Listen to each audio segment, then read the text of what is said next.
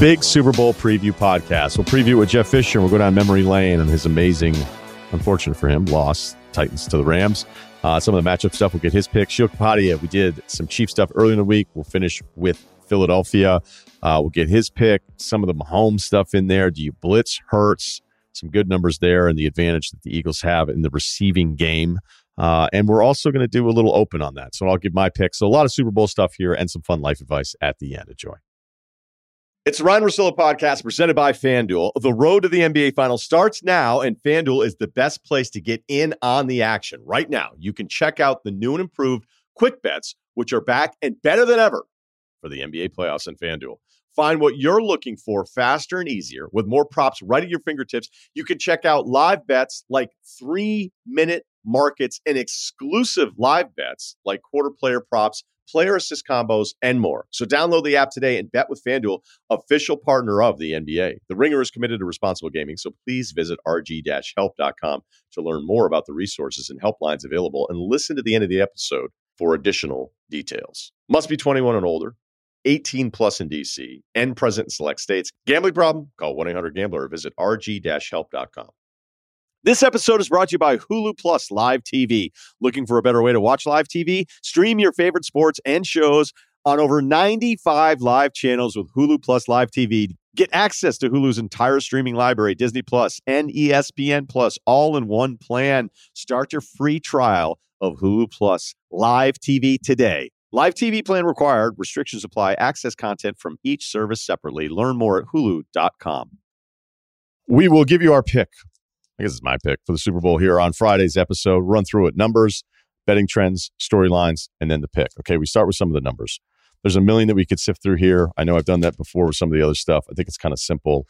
Uh, this is the first time both teams are 16 and three for obvious reasons, the extra game, but both 546 points. Uh, that just proves a point, which I think we already know. Uh, I don't know how often we get it this good where it's like, yep, these are the two best teams. I know Buffalo a little disappointing, Cincinnati right in there with it, but Philadelphia, as far as the NFC is concerned, you know, although San Francisco had an incredible run of defense, but without the quarterback, we get it right. Um, the ESPN model, some of that stuff, the predicting stuff, it's all like really, really close. They have it at fifty-two percent for Kansas City, obviously forty-eight for Philadelphia. Um, Mahomes in the playoffs, seventy percent completion rate right now. 521 yards in two games, and he's clean on the interceptions, which is something that if you were going to pick on Mahomes and go, you know, is he get a little loose? Is his carefreeness, these amazing plays, is that getting in the way? Well, it hasn't gotten in the way so far. So, uh, Philadelphia on the other side, we know the dominant defensive numbers. Uh, they have some points per drive stuff defensively, and you compare that to Kansas City's points per drive allowed, which I think is a pretty good metric. They're they're like way ahead of Kansas City, which is not surprising. You know, Kansas City's statistical profile isn't all that great on the defensive side of things. There is one thing that is bugging me a bit when I was trying to pick this game because it is pretty close and it isn't one of those picks where I'd go, no, you're totally wrong if you pick the other team than I did. But Philadelphia has had the third easiest schedule, depending on which formula you want to look at. I've seen it fourth easiest. I've seen it 11th easiest, which, you know, I think that was a completely different model. And then when you factor in the playoff part of it, it's a Giants team where it's a really good story, but not in this tier of real Super Bowl contenders. And then you get San Francisco without a quarterback. So you probably can tell where I'm leaning here, but it just it keeps leaking into the thought process of Kansas City being more tested in the better conference, more tested against their playoff opponents.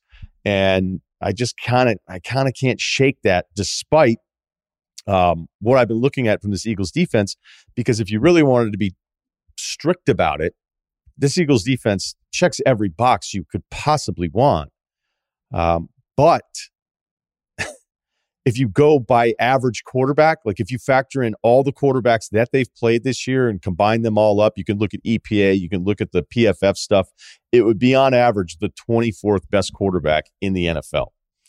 So I think this might be a bit of a wake up call for the Eagles defense. That's just kind of where I'm going. All right. The betting at open Kansas City minus two and a half. It swung to Philly minus two and a half. It settled Philly minus one and a half. The total is 50 and a half. 67% of the money, the public money, is on Kansas City. Um, everybody's betting the over. 73% of the bets are on the over, but only 55% of the money. So that probably tells you, you know, there's just some of the smarter people, you know, the way they track this stuff there's a gap there between percentage of bets and percentage of money. Not surprising, more people are going to pick Mahomes and the Chiefs. Here's some stats that aren't great for the Chiefs Six quarterbacks have led the league in passing. They're 0 6 in the Super Bowl. Mahomes is the seventh quarterback to lead the league in passing and enter the Super Bowl. Since 2000, NFL MVPs are 0 8 in the Super Bowl. Mahomes won the MVP last night. Now, there have been, I think, 10 MVPs that have won a Super Bowl before. So does it mean anything? No, they're just trends. But that's those are two there where you're like, wow, that's that's kind of weird. Um, there's a storyline part of this, and there's a lot of different storylines, but I want to pick focus on a couple. There's a Mahomes one here that fe- feels very LeBronish where I know this week I said, you know, look, this is what we do. We compare people, right? To suggest we're supposed to just sit back and watch greatness and never ask questions after the great thing happens. Well, that's kind of what we've been doing for a long time with the sports game, right? So Mahomes at 25 is now in his third Super Bowl. Two and one sounds a hell of a lot better than one and two. And if he's chasing Brady, which I don't know if anybody, like, is anybody going to be chasing Brady? That, that resume is impossible. It feels impossible, right? It wasn't like Montana 4 0. It's like Brady won seven of these things. So how are you going to chase that? But I think that's unfortunately what we'll do to Mahomes throughout his entire career because there's probably an argument to be made that he's more talented than Brady is uh, from some of the physical stuff. But maybe that doesn't speak into all the other stuff with quarterbacking that sometimes we on the outside can struggle with.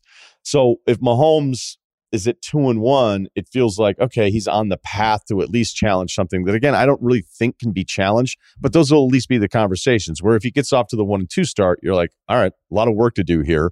And that's just, that's just, I say this a lot, but those are the rules. It's why Elway's never allowed to be brought up it again in, in the, the all time quarterback conversations because the Super Bowl resume isn't good enough, which seems totally unfair because when I, I'm sitting around, not like it's every day, thinking about, hey, who really was the best quarterback of all time? It seems impossible to argue against Brady the same way it is against Jordan.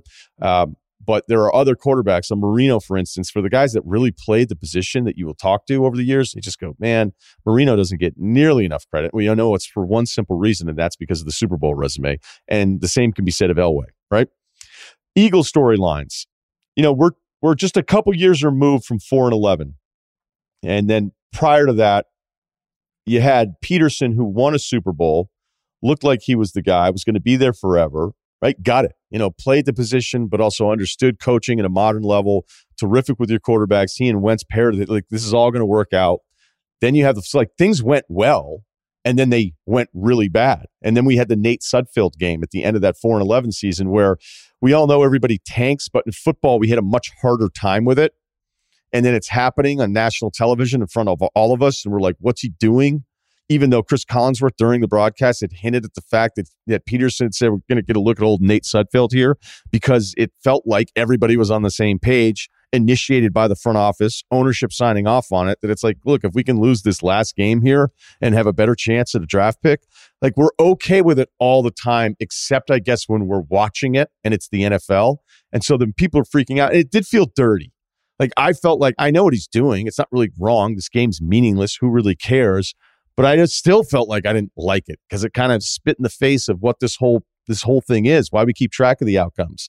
So then he gets fired. Like, wait, wasn't this all part of it?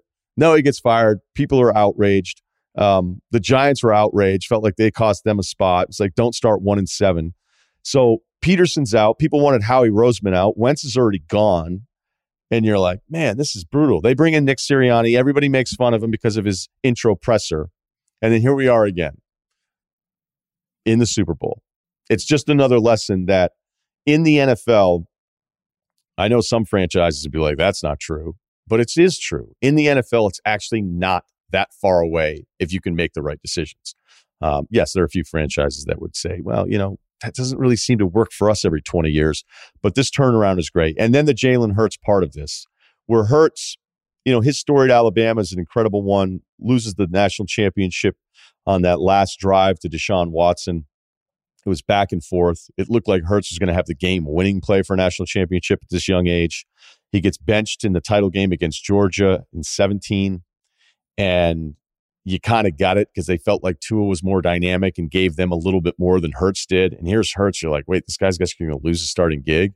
He comes back that next year. And I think one of the most poetic parts of the Hurts story was that when he came in for Tua, when he got hurt in the SEC championship game down in the fourth quarter, they were down 28 21. and then Hurts gets a chance to come back and lead that comeback. I thought that was just awesome for him because Hurts, no matter what, has handled himself as professional as probably anybody at this position. He just carries himself a certain way. And yeah, he moved on to Oklahoma and everything worked out, but you still didn't quite know what you had, except for the very worst with Hurts is you had an all-time adult.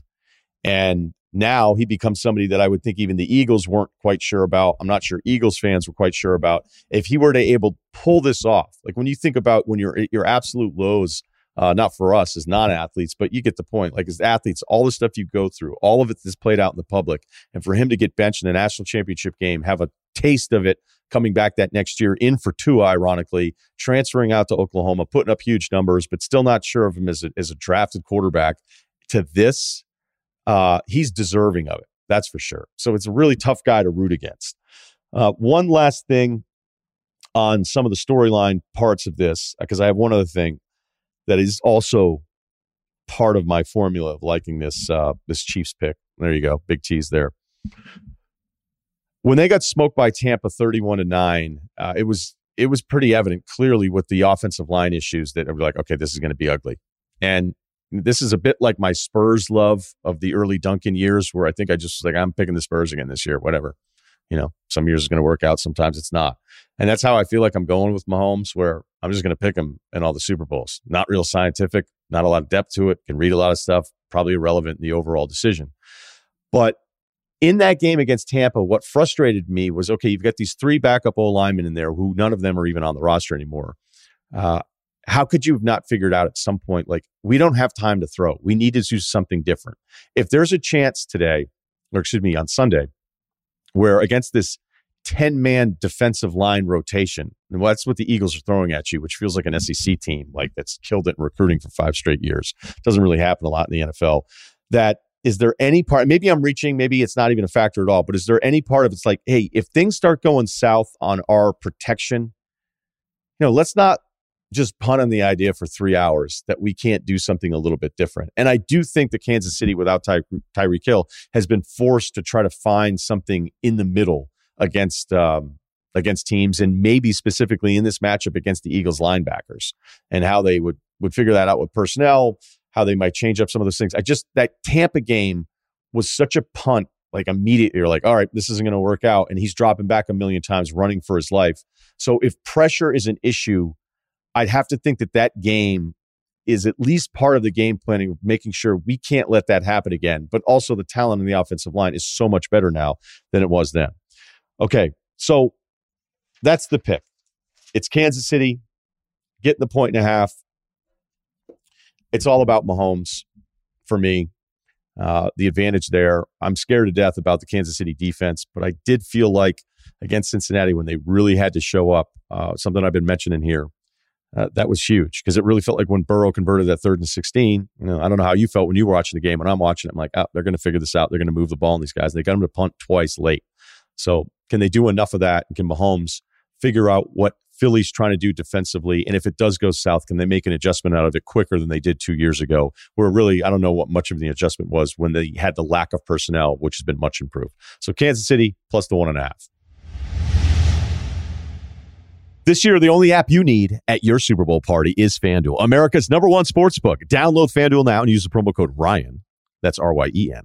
So you can bet Super Bowl 57 with a no sweat first bet. You'll get up to $3,000 back in bonus bets if your first bet doesn't win. FanDuel lets you bet on everything from the money line to point spreads to who will score a touchdown. We have so many prop picks for you. I think it is, I have zero and Ceruti and Kyle have like 25. So we'll do those for you as we do every episode on Friday, right before Life Advice. All of this on a top rated sportsbook app that's safe, secure, and super easy to use. Best of all, you can get paid your winnings instantly. So join FanDuel today with a promo code Ryen, R Y E N, to claim your no sweat first bet on Super Bowl 57. Make every moment more with FanDuel, official sportsbook partner of the NFL. 21 and older and present in select states. First online real money wager only $10 deposit required. Refund issued with non withdrawable bonus bets expire in 14 days. Restrictions apply. See terms at sportsbook.fanduel.com. Good way to start the podcast today. We got Jeff Fisher, over two decades as a head coach in the NFL. Man, I was running through it. You got an early start, huh? What, what's it like to be that young in charge of an NFL team? Well, you know, I did uh, back when. It's interesting. Um, I had a what it amounted to was about a two and a half week interview with Floyd Reese. You know, I'd finished as the interim head coach. Uh, I came in there as a defensive coordinator, and um, you know, we just kind of talked for weeks, and then things got things worked out. But um, you know, I was young. You know, I there's a, a lot that I didn't know, a lot that I had to learn on the run, and then of course we jumped right into it, drafted a, a quarterback number one, and then you know immediately after that season, um, you know they're starting to rumor the move uh, uh, to potentially to Nashville. So a lot of distractions along the way, but we got things put together pretty quickly, and had a lot of good people around. You know, when you're building around somebody like McNair, who you know, there's obviously still a resistance. You know, dual threat was like a dirty word back then for quarterbacks. You know, when you were talking with Floyd about like, okay, this guy's incredibly talented, like an all-time resume from obviously a smaller school, but when you're trying to when you're trying to figure out how like the franchise can build around somebody like that, what are those early conversations like? Well, it was about getting the, the right people around him. Fortunately for us, we had a good group on the offensive line. You know, we had a starting left tackle, Brad Hopkins course, a, a, guy that went to the Hall of Fame, played every position on the offensive line, Bruce Matthews. So we were able to, you know, start there and then and work out. And then, of course, it took us about a year to get Eddie in there, and so we drafted Eddie the next year, understanding that you know the key to a young quarterback's success is going to be your ability to run the football. And then also, with that being said uh, be able to take time. And so we were not in a rush. And I, I do want to point out that you know, even though Steve was the, the dual threat back then, his junior year, he played in a West Coast offense. And so he was familiar. He understood football concepts and things like that. And you know, I mean, he was asked one time or a hundred times, when you're going to be ready? And his response was, well, when the coaches say I'm ready. And so we got him ample experience his first year, his rookie year, second year here and there. And then, of course, you know, um, he took the bull by the horns and, and took off running with it. So, but the, the big thing for us back then, and I think it's got to be the case um, nowadays as well, is to is to be patient with the young quarterback and give them ample time. So you'd say almost like because we talk about the failure rate constantly, you know, with even the top guys and how hard it is. You know, I I I've kind of gone back and forth on it where I've thought, well, you know, if you're ever going to figure out how to play the position, like you got to get out there but there seems to be this undefinable like number of, of weeks of, of waiting it out where maybe maybe we need to pivot back to that. Like i'm open to anything now. Yeah well the reason you say it's undefinable it, it's it, it, that points directly to the fact that everybody's different. Uh, uh, you know they come from different from different offensive systems from you know different coaches along the way and so you know you you should have done your research and your due diligence and have a, a sense is like for example when we drafted uh, jared number one overall uh, you know in la um, jared really hadn't called a play in the huddle the play came from the sideline and Jared didn't have to identify a middle linebacker, have anything, anything to do with any kind of protection calls. So you know they look over the seat, look over the sideline. Everybody else, where they get the play and they run it. So you know that takes time, and so we were um, very specific you know my last my only year there with jared with respect to okay how do we develop him uh, as early as the you know the rookie mini camps and then the you know, the otas you move through that offseason the season. You want him to progress. You don't want your defensive coordinator to just throw things at him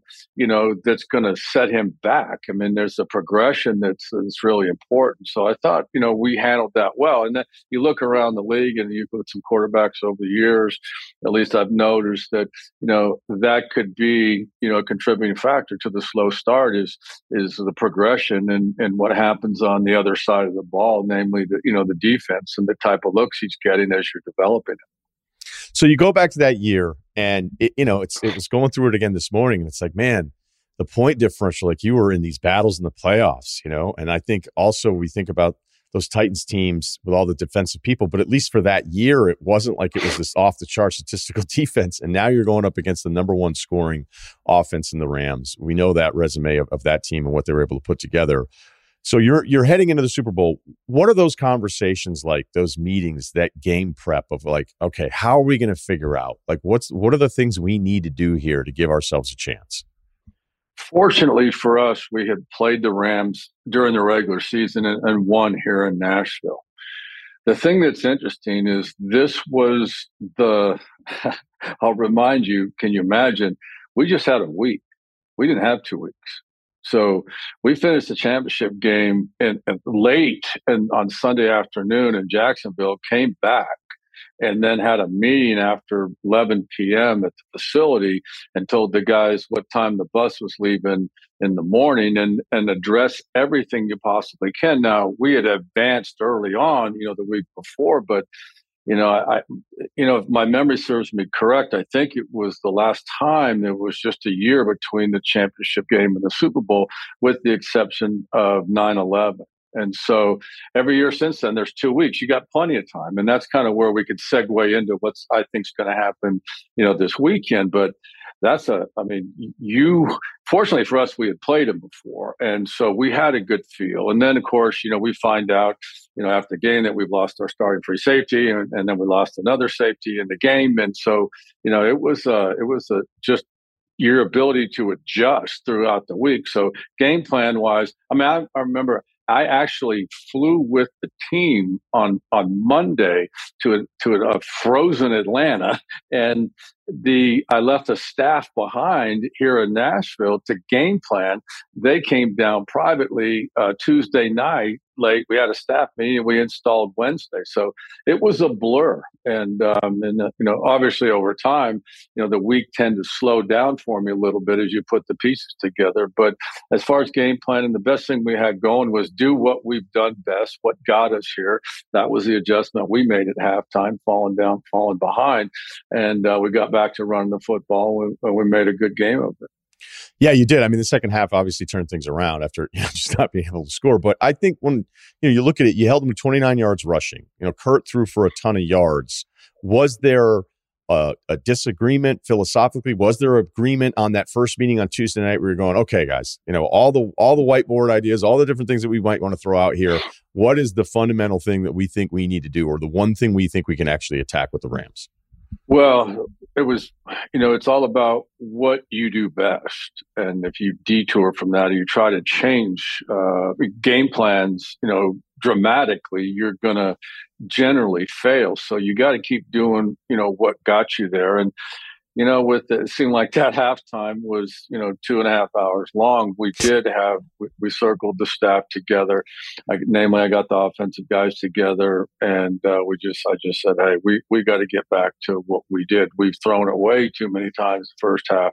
We got to keep the ball. You know, we got to keep their defense on the field, and and and we did. I mean, that's what we we did as we made the turnaround. Now, you know, defensively, with the loss of the players, I think we were down to our third safety at that point in the game. We lost Blaine Bishop in the game as well, and so um, those kind of those kind of um, you know position deficiencies are hard to overcome, especially in the biggest game of your life.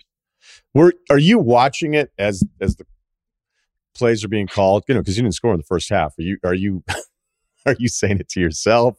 Are you saying it to the headset? Be like, man, we're throwing the football a lot. Like, what are we doing? You know, like what's that like where you're in control, but you're also kind of not in control play to play? Well, I mean, yeah, I mean, you have, I mean, you have obviously a communication line with your coordinators and and you know I did so and you know we you know we had a plan. I mean we knew we were going to have to score points because we were deficient you know from a personnel standpoint on defense but um, you know it wasn't working the way we thought so you know in, in, in midstream we just I just decided hey we got to get back to this and you know we'll find a way to make some plays get the ball back and you know do do the right things but yeah you're constantly I mean yeah, my I have different opinions. I think um, I, I, feel that the head coach should be responsible for game managing and game planning during the week and preparing everybody to play. Uh, I think uh, you're asking way too much of a head coach to to call an offense or call a defense and manage the game. You know, inside the two minutes of the first half and the five minutes of the game. I mean, that's been proven over and over and over with young coaches that just have had difficulty doing that. Uh, Brian Daboll is a great example of what what happens when you turn the play calling duties over to your coordinators. You you take on the overall leadership role, the team role. And, you know, he was my early vote for not that my vote was cast anywhere, but he was my early pick for coach of the year. And I was really excited that, you know, he was able to receive that award. Yeah, I think the other thing that's always lost too in those Rams teams is how good they were defensively that year. I mean, that was that was a really nasty defense on top of everything else. So you were going oh, in, yeah. yeah. the underdog, the way it's played back twenty plus years in history. It's like you know they actually slowed down this powerful Rams offense. You're like, yeah, but it was it's almost like those Golden State teams where people forget that they were actually one of the best defenses in the NBA throughout that entire stretch, and that was probably the case of the Rams a couple years. You know, you're absolutely right. Uh, Dick and those guys did a great job putting that team together. And defensively, I mean, you just keep thinking about, boy, what a game wrecker Kevin Carter is, and uh, especially if they ever decide to move him, move him around a little bit. And then, you know, fortunately for us, as that game kind of um, started to unfold at the end on that last drive, Kevin was so tired he was out of the game, but they did. They had a really good group of defensive players, and of course, um, who who knows what would have happened had Mike Jones not been in there on that last play. Do you think about that tackle a lot? I think about the route a little bit more. I mean, Eddie was wide open on the swing to you know uh, to Steve's left, and you know had had Kevin Kevin got a little anxious, and and you know he'll say behind the scenes, but he he he bit the route off a little short, and he pushed up a little deeper. I think Mike hips would have flipped upfield, and we to come underneath him, and uh, we we would be having a different conversation right now. But yeah, I think about it. But it, it, you know, no, no, game ever comes down to the last play. Every every coach at any level will tell you that. And um, you know, we just it was a it was a great experience. I mean, you know, imagine a team moving, um, relocating and moving into a new city and and playing the first year, uh, you know, two and a half hours away, and then playing the second year uh, Vanderbilt Stadium, and then the year you open your stadium, you go to the Super Bowl. That that, that along with the fact that you know the Music City Miracle against Buffalo, and then our our win up at Indianapolis, and to go down to Jacksonville after you know, providing them with their only two losses of the year. No one thought that we are ever going to come back and win the third time. And so, yeah, was a magical season for us. But, and we set the bar high from that point on. Yeah. Cause I think, you know, I remember like anybody, you know, is listening to this and watching it and you're like, oh, is he in? And, and I think sometimes those of us that not you know, we're not doing it every week. We're not doing it. Our professional lives are not the outcomes of these games that you're probably a little bit more numb to it than maybe we would be because we'd be like, oh, this is this haunting feeling, but just the unknown. And I know this isn't some consolation prize of it, but the ending of that game was so dramatic. Everybody remembers it. You know, nobody wants to be like, hey, we had the best loss in Super Bowl history. I, I, that's not what I'm asking you here. But I, was there a part in your stomach when you were like, please be in? Do you have the angle or did you know right away?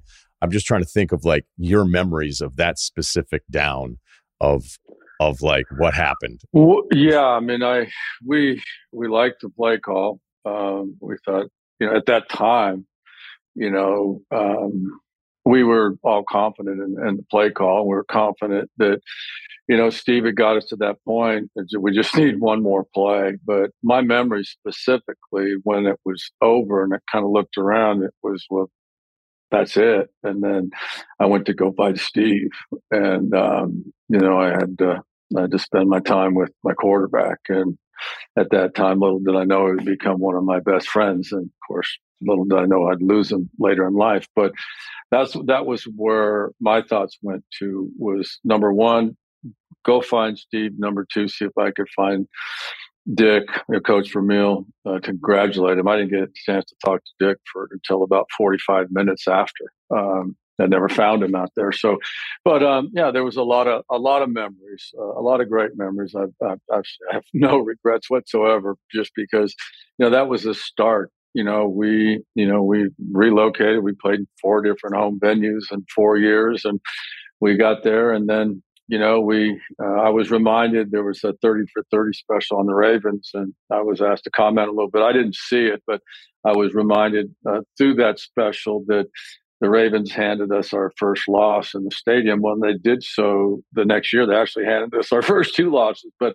the best team I think we had was the 2000 team the year after. But you know, we we were 13 and three, had home field throughout, and you know, we had you know, we blocked two punts in the playoff game, and you know, Dilfer, I don't think he got a had a first down the second half, and they beat us, and they went on to beat the Giants in the Super Bowl. But um, we bounced back. You know, that was the thing. You know, that's where Floyd and I um, you know, we were really we were unified on one thing, and that was how do we sustain this? And you know, it wasn't just a flash in the pan. It wasn't just a one time thing. We didn't go out and spend all kinds of money and buy our team. We built our team, and you know, we did have an off year in 01, but 2002 we were back 2003 we were back and we kept returning. And as we changed personnel um, you know we we had a really good run. So you know we set the bar high as i said in, 90, in the 99 season here in nashville. And um, you know it was just uh, it was I don't know the words to describe it and i appreciate you giving me the opportunity to go back and reflect because despite the fact it was only one week, um, you know these these memories last uh, last you a lifetime, and and to be able to share them at, at times with different people is pretty special for me. Well, I appreciate you appreciating because sometimes you go down memory lane. And it's like, hey, man, let's move on. I'm over this. you know? Yeah, I mean, people do. I mean, uh, I mean, the Music City Miracle, for example. I mean, there was 62,000 people in the stands, but you know, I've probably heard from 150,000 people that say they were they were there. You know, and and so you know, all those stories with respect to that play and what would have happened had we not you know, had we not practiced that play once training camp was over, we had our roster. We worked on it every Saturday. Everybody knew what we were going to do. Did, you know, it didn't it didn't eh, end up exactly the way we thought because of the kick, but you know, we were prepared for you know every scenario, every situation, and that that was kind of that was kind of the I mean, the foundation of the the, the players that we had, the, you know, from Steve to Eddie to Frank to the guys on defense and Blaine and and the rest of the guys. I mean, we had rookies too. I mean, Jevon Kearse, go figure, sets a rookie sack record that year, and you know, we're probably not in that in that first game against Buffalo unless he's, you know, just wreaking havoc in the you know in their backfield the whole game. So, you know, we had a lot of good things going on, and uh, but the, our guys were prepared. Uh, they were prepared for every given situation. I mean, anything I could ever I could dream up, we we we found a way to practice it on the practice field. So let's pivot to that game because I do think there's some parallels because you know you have this incredible defense, uh, you have the talent, you have the stats, you have you know that D line rotation that you know is just unlike anything we really see in the NFL all that often. Going up against Mahomes, who you know they've been I think proactive, kind of changing their approach on offense. So when you think about if you're game planning for Philadelphia against what you've seen from Kansas City, what are the main things that you start with? Well, I, mean, I, I really believe. I mean, Kansas City obviously knows the strengths of the, of the Eagle defense, and that that defense. There was no defense better this year, in my opinion, when they had a lead. I mean, it is hard on opposing offenses. When they get up, when Philly gets up, it's hard because, you know, it's a one dimensional game now. They're throwing it and they're reacting to the run game. So, you know, one would say, okay, well, we got to run the ball if you're the Chiefs. Well, you know, they run the ball and they run the ball effectively, but, you know, Mahomes is the one that's that's driving that offense with the, that group of skilled players, and so I would I would expect uh, to see at least early on uh, you know, some short, some, some movement stuff to show what. I mean, Patrick's going to be fine. I mean, we all presume, but some movement stuff. But getting the getting rid of the ball and spreading around. The thing that's interesting about Andy, and and, and you know, I know him well, is that when he has some extra time, he comes up with some pretty good stuff, and um, and his guys buy into it, and so there's going to be some wrinkles, and there's gonna there's going to be an adjustment level uh, that's going to be required on behalf of uh, you know of, of Philly's defense. But if for some reason Philly's able to light it up and get up, and and now it's you know throw the ball over the yard to you know to catch up or stay in this game, that can become problematic for for Kansas City. But I'd expect to see some wrinkles. Um, and he's going to attack any defense. He's, he's they're prepared to attack whatever. And then of course once the play extends, you know, Patrick can do whatever. I, I think that I don't mean to jump around, but you know, the an interesting storyline, which is everybody's been great about, is the Kelce brothers. And you know, Jason Kelce has an opportunity to be the most talked about offensive lineman in the history of any NFL and get more coverage because of the Kelce brothers because because Travis is going to going to make a lot of plays as you would expect, and so you know there's a, a lot of great storylines there. You know, when I think back to you know the Tampa loss, which I touched on, and you know it's Mahomes, so it's it's not like oh he he learned his lesson in that one. I mean, the funny thing about that loss a couple years ago is I almost came away from that game more impressed with Mahomes, even having a chance because the tackles, the the O line had backups, and you know that game was just kind of over. But I I feel like if there's a pressure issue they're more equipped now because of the way they've kind of changed the depth on their offense. You know, where you felt like you always had to take shots with Tyreek and it also worked a lot. Then it felt like the league was trying to take that away. Maybe he was resisting it, but maybe they're more designed to deal with it, you know, like to defeat pressures. Like, okay, well, we just get rid of the ball a little bit quicker. And I'm not sure that they were built to do that the way they are now.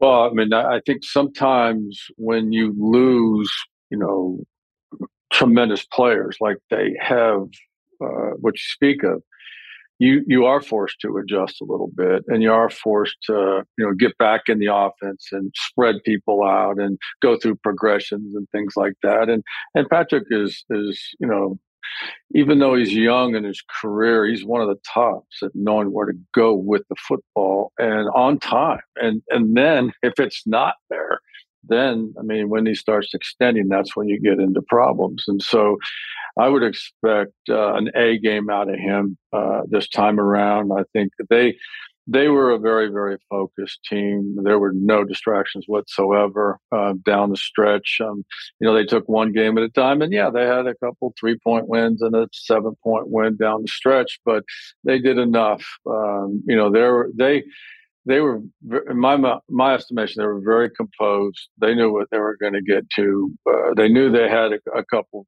you know a, a, couple challenges to get back to this game but um, this is why they went to training camp. This is why they they worked the whole year. I mean you can say that about everybody but they're on a mission. And um, you know i you know i uh, it's really hard for me to pull uh, against andy um, because we're friends. And uh, and against the Chiefs. I've become a huge Chiefs fan just because of Andy and what he's done and his staff and everything. Um, I think Philly. I think Philly is a very, very well coached team. Um, you know, I'd love to go have, just have ten minutes in that locker room um, during the week because you can imagine it's a really freaking cool place because of the job that he's done. You can just tell organizationally that they're tight. So uh, clearly, the two best teams are there right now, and uh, but and the, and the clock's ticking, man. We're just a couple days away. Yeah, I'll get your pick here. But uh, the last thing I think matchup wise, I'll ask you is that you know I was impressed with you know statistically, when we looked at the last four tier, uh, four teams that were left, I mean, clearly defensively, Kansas City wasn't even close to the other ones. All right. Um, I think there's something to be said about getting off the field against Cincinnati in those last two drives. You thought like, oh, Burrow's going to figure this out. Like they're going to move the football. And when you look at the receiver talent for Cincinnati, you feel like that's a big advantage. Uh, the, the, talent between AJ and, and DeVonta against this Kansas City defensive backfield, how much of advantage do you think that is for Philadelphia? Well, it's a it's a clear advantage. Just ask the Titans.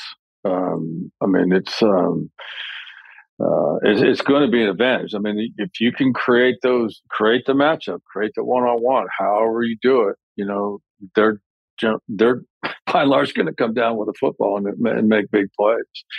Uh, not necessarily off schedule, but on time. And you know, Jalen, uh, I think Jalen is is really. I think he surprised everybody, uh, even himself, for, for that matter, just with his accuracy. He's such an accurate passer. Now he'll have some moments, he'll miss some big plays, but I mean, generally speaking, he's putting the ball where it needs to be put. The subtle things. I mean, the subtle things that the Troy Aikmans and things would they would talk about and point out. You see, you see the you know the delicate throws and the aggressive throws and the, the combination of both. So, um, you know, getting back to the receivers, it's gonna it's gonna. I mean, that's why they're there. I mean, you got you have a, a group of receivers and a, and a quarterback with that's playing with accuracy and, is, and intelligence at, at, this level.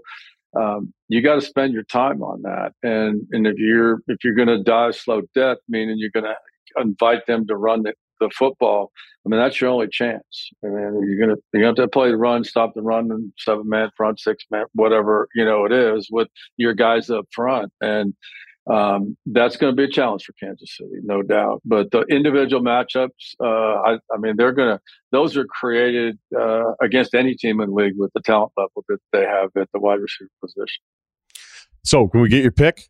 Sounds like it's a little Andy Reid influenced here, but you know, we I know mean, you're a professional. I, you know what? I um, I got my coaching start in Philadelphia with Buddy Ryan. Okay. I love Philadelphia. I, I've forever been indebted to that organization. Now it's it's changed, and you know I was really excited with what they did with Nick, you know, years ago, and Chris Long having been part of that team. But um, you know, I'm I'm not really.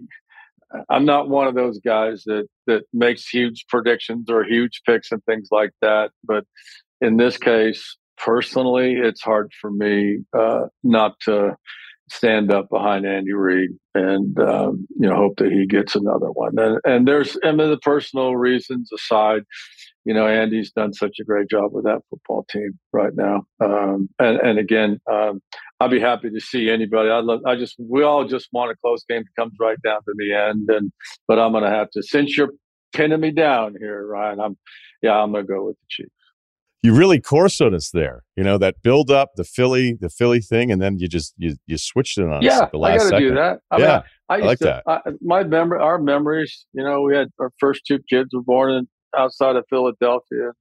You know those memories. I mean, back then. I mean, the defense. I mean, we have time to talk about that, but that was that was a defense that I got to work with in Philadelphia now. So, um, and that's probably the reason you know we're talking right now because had Buddy not given me the opportunity there, who knows what would have happened. So, you know, um, careers in the NFL take all kinds of different paths and and go different directions and you know, um, it's hard to pinpoint exactly, you know, what would have happened had something earlier not happened. But I got my start in Philly. I have to be good, I have to be, be close with Andy, and and uh, so you know, this one's a toss up. But you you pin me down, I'm going with Andy. Enjoy the game, Coach. Appreciate it, man. Okay, thanks so much. Appreciate you having me. This episode is brought to you by La Quinta by Wyndham. La Quinta by Wyndham has everything you need for your next business trip. From free high speed Wi Fi to fitness centers to free bright side breakfast with fresh waffles, eggs, and more. Book direct at lq.com. Tonight, La Quinta. Tomorrow, you shine. Did a little Kansas City earlier this week with Mitchell Schwartz. Let's do the Philly perspective and uh, talk a little Super Bowl with Sheil Kapadia, also part of the Philly special podcast, which we've been previewing this game. Okay, Sheil, when you're thinking about how you want to pick this game, we'll get your pick as well. Like, what's the one thing that you keep going back to? It's like, you know what, of all the variables, this is what I think is the most important to try to figure out the outcome of the game. I think it's the Eagles pass rush against Mahomes. I mean, the numbers are just silly with the Eagles pass rush. I think they sacked opposing quarterbacks at a higher rate than any team in like in 20 years. I mean, it was far and away the best pass rush in the NFL. And then you have this guy who, like, it doesn't matter if you, you know, you hear coaches all the time say, get the quarterback off his spot, make him feel uncomfortable. Like, to me, that doesn't matter with Mahomes because, like, he's never uncomfortable. He gets off his spot, he holds the ball for four seconds, and he makes a big play. So it's all about finishing. Like, they can't just get there and he leaves the pocket and makes a play. How many negative plays can they produce? Because with Mahomes, we, we all know you're not going to shut him down. It's like, can you produce en- enough negative plays to allow your offense to win the game? So that that's what I keep coming back to, specifically those Eagles edge rushers, Josh Sweat, Hassan Reddick against those Chiefs tackles. I think if they can win that matchup, then they've got a real shot to win the game. If they don't, uh, th- then I think it's going to be the Chiefs. Yeah, I mean, it's kind of lost in this because there's so many names, but I feel like the Hassan Reddick part of this I'm not sure nationally he's getting, uh, you know, kind of like we don't talk enough about is one of my least favorite tee ups, which is exactly what I'm doing. But Reddick is a game wrecker, and he's not mentioned like the other game wreckers. Yeah, no doubt. I think 19 and a half sacks in 19 games. He's really good at forcing fumbles, not just getting the sack, but hitting the quarterback's arm. I think he's got five forced fumbles. So it's going to be him against Andrew Wylie that right tackle. And Reddick has given most tackles he's faced all kinds of problems. And so I think coming into this year, he was viewed as the kind of guy like, all right, you got to have the right scheme. You got to figure out ways to free him up. But there's rep after rep this year of him just going up against a tackle, killing him, destroying the quarterback. So yeah, he, he's been huge for them. There's nothing fluky about his sack numbers. I know we all like the talent for the O line for Kansas City. Uh, and, you know, it's part of the calculation of how quickly they've overhauled this, you know, going from awesome tackles to nothing to then fixing it, whether it's drafting, free agency. But when you look at some of the pass block win rates for the tackles, it feels like that is a bit of a flaw. Maybe on Wylie's side, specific. Did you notice anything when you've gone through whether the number was misleading or some of the film on like, yeah, we like the talent and there's the numbers that tell you collectively hold up really well. Maybe the interiors, you know, is the part that's saving it a bit. But there's some tackle numbers there that I felt like I was like, man, I was kind of surprised some of those were as low as they were. Yeah, I, I, think the the pass block block win rate stuff is still tricky to me. I think there's probably uh, some noise there. I, I, think if you look at it, definitely that's the weakness of the Chiefs' offensive line. Those tackles in pass pass protection, uh, Andrew Wylie and Orlando Brown. We know their interior is one of the best in the NFL. But I think at tackle, uh, there are some weaknesses. You even saw it just if you, anyone who watched the Bengals game, Joseph Ossai was giving Orlando Brown all kinds of issues uh, throughout the game until he had that penalty at the end. So a player like Josh Sweat for the Eagles, he generally lines up on that side against Orlando Brown, and he's like a, a freak athlete. Like he's the kind of guy who you would say, all right, that could give Orlando Brown uh, some issues. So I look at that, and then I keep coming back to that Super Bowl two years ago where we're the, the the scenario we're talking about now. That's how the Chiefs lost that game to the Bucs, Right? It was just all right. They can't pr- pr- protect Patrick Mahomes, and then after that, everything they've done has been to ensure that that game never happens again. I mean, you mentioned it. They rehauled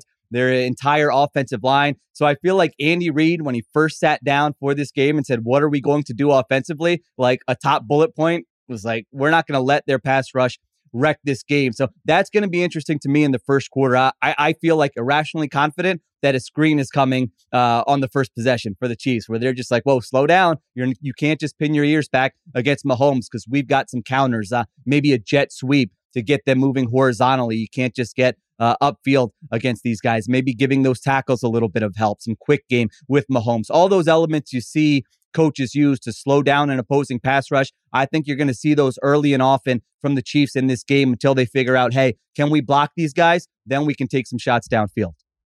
What's the best way to attack? Um, well, I shouldn't say attack, but try to just keep contain Kelce here because it would feel like personnel wise that might be something. I mean, not just because of tel- Kelce's talent and the track record here, but maybe you know, some of that underneath stuff to counter the pass rush, getting the ball out quickly and having Kelce win that route early.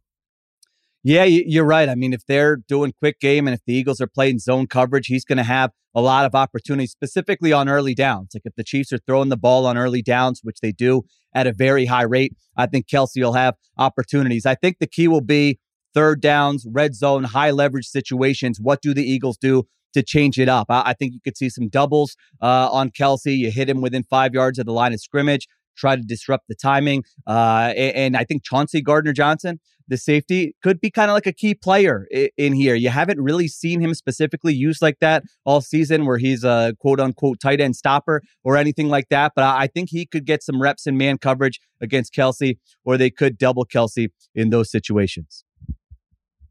All right, let's uh look at the other side of the football here. Um, maybe the biggest advantage disadvantage feels like, and again, maybe you'll you'll correct me on this, but it it feels like AJ and DeVonta are such complementary receivers. You know, like I don't. I think Philly fans understand. Like DeVonta, it's not just winning routes. It's not his athleticism. Like he was open all the time at Alabama. I've never seen a guy be like. I know there was bigger names and bigger recruits, but you'd watch him and just go, "There he is. He's wide open again."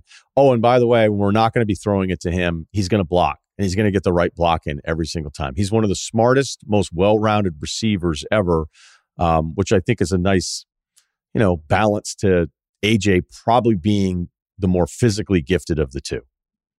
No, yeah, no, no doubt. I think DeVonta Smith is probably like the player who just his connection with the fans this year has really escalated. For what you said, I mean, he is so fun to watch. The body control near the sideline, the instincts, the route running. He can win in so many ways. He plays so hard. So yeah, that's going to be huge for the Eagles. I mean, if you look at the like like the matchups, and if you just pick the twenty two starters from both teams put together, you know, like an all star team or something, I think the Eagles probably have 13 or 14 of the guys, and certainly both outside wide receivers you would choose for the Eagles. So they're going to get those one-on-one opportunities. I mean, the Eagles' run game is complex. Their pass game is not complex. It's like you get one-on-ones on the outside, throw those go routes to AJ Brown, those comeback routes to AJ Brown and DeVonta Smith. And so uh, it's hard to employ a game plan where you take one of those guys away because they still have the other guy. They still have Dallas Goedert. So yeah, I think both those guys are going to get opportunities when the Chiefs choose to be aggressive. Maybe when they choose to play some single high coverages, they'll get opportunities on the outside to make plays. Hurts is really good at that. You know, I, I think that's like a quarterback trait we don't talk enough about like Joe Burrow. Now I'm doing the we don't talk enough about. So you you you. Uh, you I know I hate it, and then I still end yeah. up doing it like once a week. So go ahead. Sorry. Bleep, yeah, bleep that part out or something. I don't want to be that guy either. Uh, but Joe Burrow and Jalen Hurts, they give guy and there's other quarterbacks, but to give receivers opportunities when it's not necessarily hey they're wide open, they've created three yards of separation. It's just like you know what I think my guy's probably better than their guy. I'm going to put the ball in a place where only my guy can catch it, and maybe they'll make a play. Like that has pretty much been the Eagles' passing offense uh, in terms of producing explosive plays for much of this season. I was surprised in some big pressure moments where Spagnuolo, we know, you know, his his default is just send more guys, right? Just send more guys. And you know, Chris Jones in the Cincinnati game maybe was the reason they didn't have to because he had like one of the all-time if you could name a defensive player MVP at one of these games and granted you know it's always going to go to the quarterback but Jones had that kind of impact uh, on that game. And so there was a couple downs late where I was like okay we know what Spagnuolo normally always does and then it didn't feel like he wanted to uh, which surprised me. I, you know I, I don't know what the overall blitz rates but they had to be lower than what you're used to in some spots I don't know if that was a Chris Jones thing. I don't know it was a fear of Burrow that after a couple hours, you know, I don't know that I want to send all this pressure and open up some of these lanes for Burrow because he's just smart. He's going to figure this kind of stuff out. I don't know if we'll see something different against Hurts. I imagine he's going to try it at some point. He's not just going to hang back the entire time. But that was surprising and maybe means nothing, but it was definitely apparent there against Cincinnati in certain downs where I was like, oh, I didn't really bring anybody extra, which is not usually his MO. Yeah, he he's kind of trended in that direction this year. You're right. You look at past years, and that's what we think. Like Spagnuolo is a in your face, aggressive blitz man coverage, and they've kind of had this defensive evolution this year where they're playing more zone coverage, they're pl- playing more split safety coverages, and they're blitzing. I think I think the, at the lowest rate since he's become their defensive coordinator. And you're right. I mean, defensive coordinators, even the ones who love to blitz, except maybe Wink Martindale, like when they don't have to, they're like, all right, yeah, that's cool. i can commit some more guys to coverage if we're getting home with four. So what they do really well, and I think what's key in this game is like creating those one on ones for Chris Jones, where they'll just walk up a linebacker and have him basically stand over the center, be like, all right, you got to account for me in the protection. And then that center is a little bit slow. And all of a sudden, Chris Jones is one on one against the guard and he wins like, you know, in, in the snap of your fingers. So I think you'll see that a lot, those kind of simulated pressures where the linebacker walks up, but then he drops back into coverage once the ball is snapped. But I think on third down, I think in obvious passing situations, Spagnuolo is is going to send pressure because if you look at Jalen Hurts' splits, it's pretty significant. He's been like a top five passer when opponents rush four or fewer. And a lot of that is just the Eagles' offensive line is really good. You rush four, you're probably not going to get there. But when you blitz him, now he gets a little below average. I think he's in the 20s just in terms of some of the advanced stats. So that's been evident on film all year with the Eagles. They haven't had great answers against the blitz. A lot of times it's either, hey, throw a quick screen to the outside and maybe pick up a few yards there. Sometimes it's Hurts just being a great athlete and evading the pressure and making a play. But in terms of that stuff that you can do over and over again throughout the course of the game, that's given them some problems. So I, I think Spagnuolo in this game like you said with Burrow, maybe he was a little afraid. I think in this game, he'll probably blitz more than he did in that game and, and really than he has for most of the season. I love the Eagles red zone option so much because, you know, it's kind of like four things in one, but it's really quick. And I don't know if pressure, you know, Heaton hurts up in that decision, blows it up, you know, like, cause it is pretty precise where you have this Hurts combo. You could hand it off you have DeVonta kind of sit down, you have something trailing behind. It's like a multiple level thing in a very short amount of time, in a very small amount of space. And you're like, okay, we'll just go and wreck it. You know, just just just overload that, wreck it to that decision side because it usually is pretty clear. You can kind of tell like which side they're going to run it to, um, depending on where DeVonta's lined up. Again, you know, just sort of just memory of watching the games and, and how much I kind of loved that combination of all the different threats that you had to defend. Uh, but you also could get burned on it too. But I'd just be surprised. I'd be surprised to not see Spagnuolo say at some point when it's short goal line situation. Like, all right, let's just let's just rush him into something here and maybe force him into some kind of mistake. Because despite what Hurts has been an incredible story, looking like he's the guy, you know, playing in the Super Bowl and being a younger dude. Although this guy's played in so many big games, it hurts. It's almost like unlike any other young quarterback. Like he he might be totally comfortable to Super Bowl too. Who knows? I mean, that's just the amount of games that he's played in. But just from a you know chess move kind of deal, I, I don't think he's just going to sit back and and let the Eagles dictate all that stuff. But he could get burned on it too. So who knows?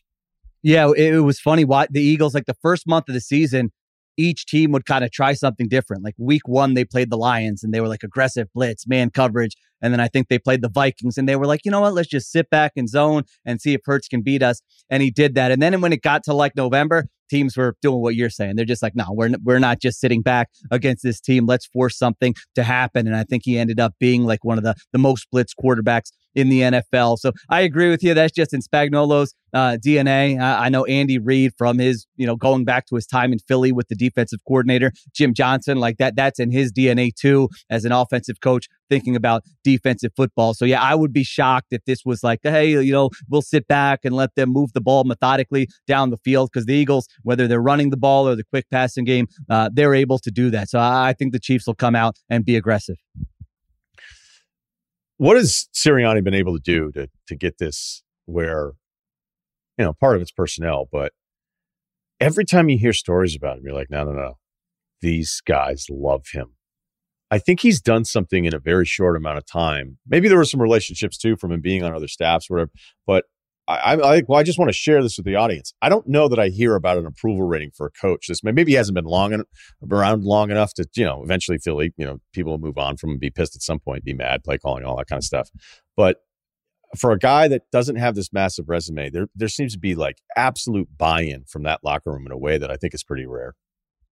Yeah, I, I think he is just sort of a affable guy, honestly. Like if you watch his press conferences during the Super Bowl, he'll get at you know how some coaches I, I always like to when they get asked the same question twice, some of them will be complete like jerks about it and call the person out, and others will kind of play it off and answer like those little things that you see, or he's getting asked stuff that he was asked, you know, a hundred times during the season, and he's just kind of smiling uh, and answering it nicely. And that's not, you know not just to reporters, but you know like Jason Kelce this week just said like Nick is an easy guy to love. Like when they got to a slow start last year, you know, it can go either way. And I was trying to find out, like, you know, what what was happening that made everyone have confidence in him. And, and that was he's just like a likable guy. And it sounds so stupid to say, but you know, that does matter for your your boss or your coach or whatever. Do you like the person or do you not like the person? Do you think he's a jerk or do you think he's a nice guy? All right, you're gonna go one way or the other. So I think that worked in his favor. I think there's a hu- uh, I say humility, and I know you know the gifts and the memes from the playoff games. I'm not talking about that, but he gave up play calling duties in the middle last year,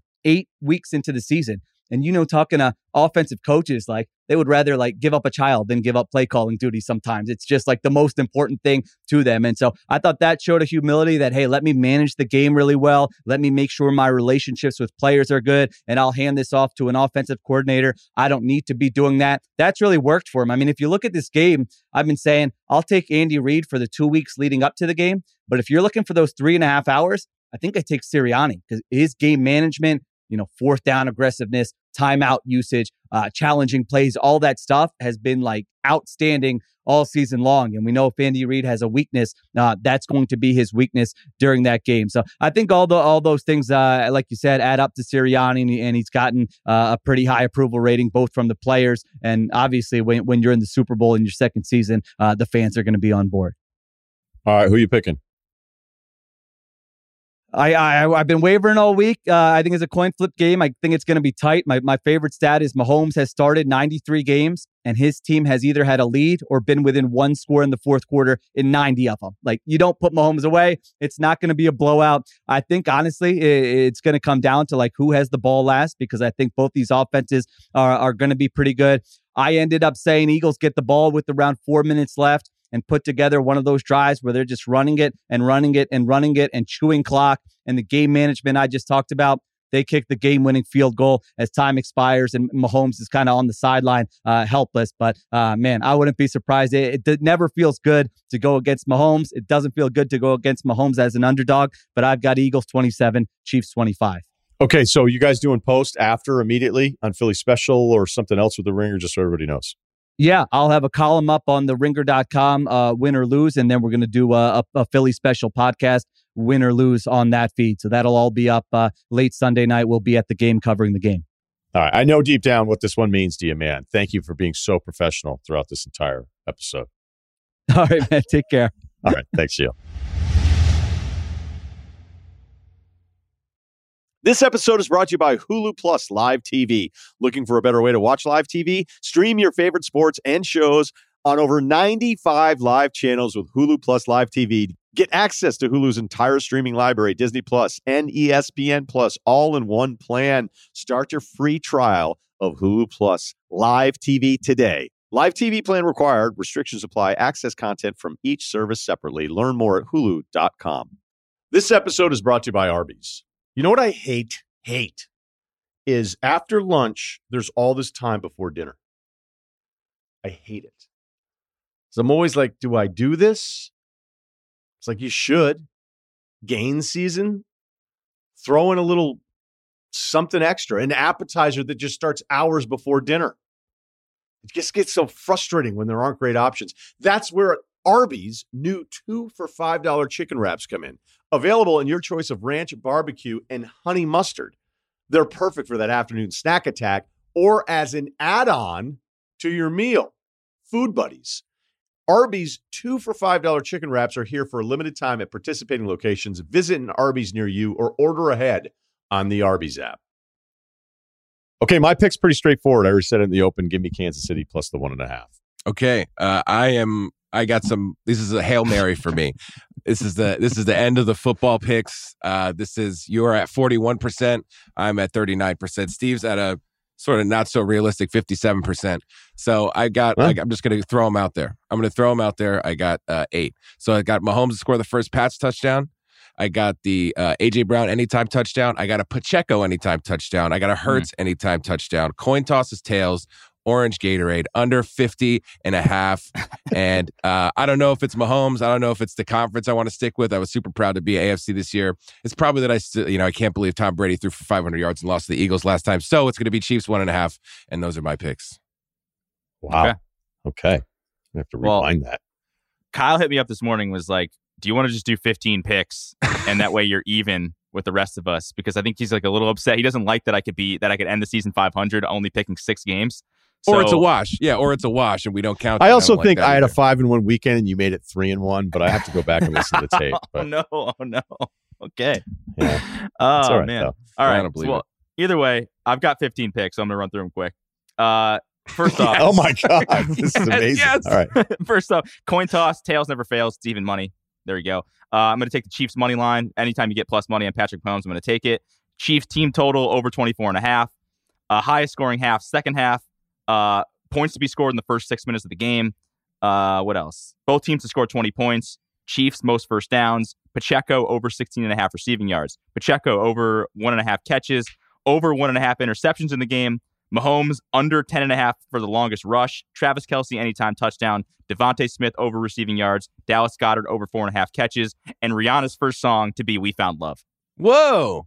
Shout out like to that? FanDuel for some props. What's the, yeah, what's the payout on that Rihanna? Prop. Plus 350 i believe. Oh, i feel like i feel like that which is the third best i believe. Um i think diamonds is the favorite. I, I, I just can feel we found love like i just hear that beat going on like that's the open. It just makes sense to me. So we found love plus 350 seems good. I'm hoping for wow. pound to replay but you know guy can dream. That's some that's some good value right there. Okay there are your picks. You can check out all the latest stuff the parlays all the props on fanduel sportsbook. You want details? Fine. I drive a ferrari 355 cabriolet. What's up I have a ridiculous house in the South Fork. I have every toy you can possibly imagine. And best of all, kids, I am liquid. So, now you know what's possible.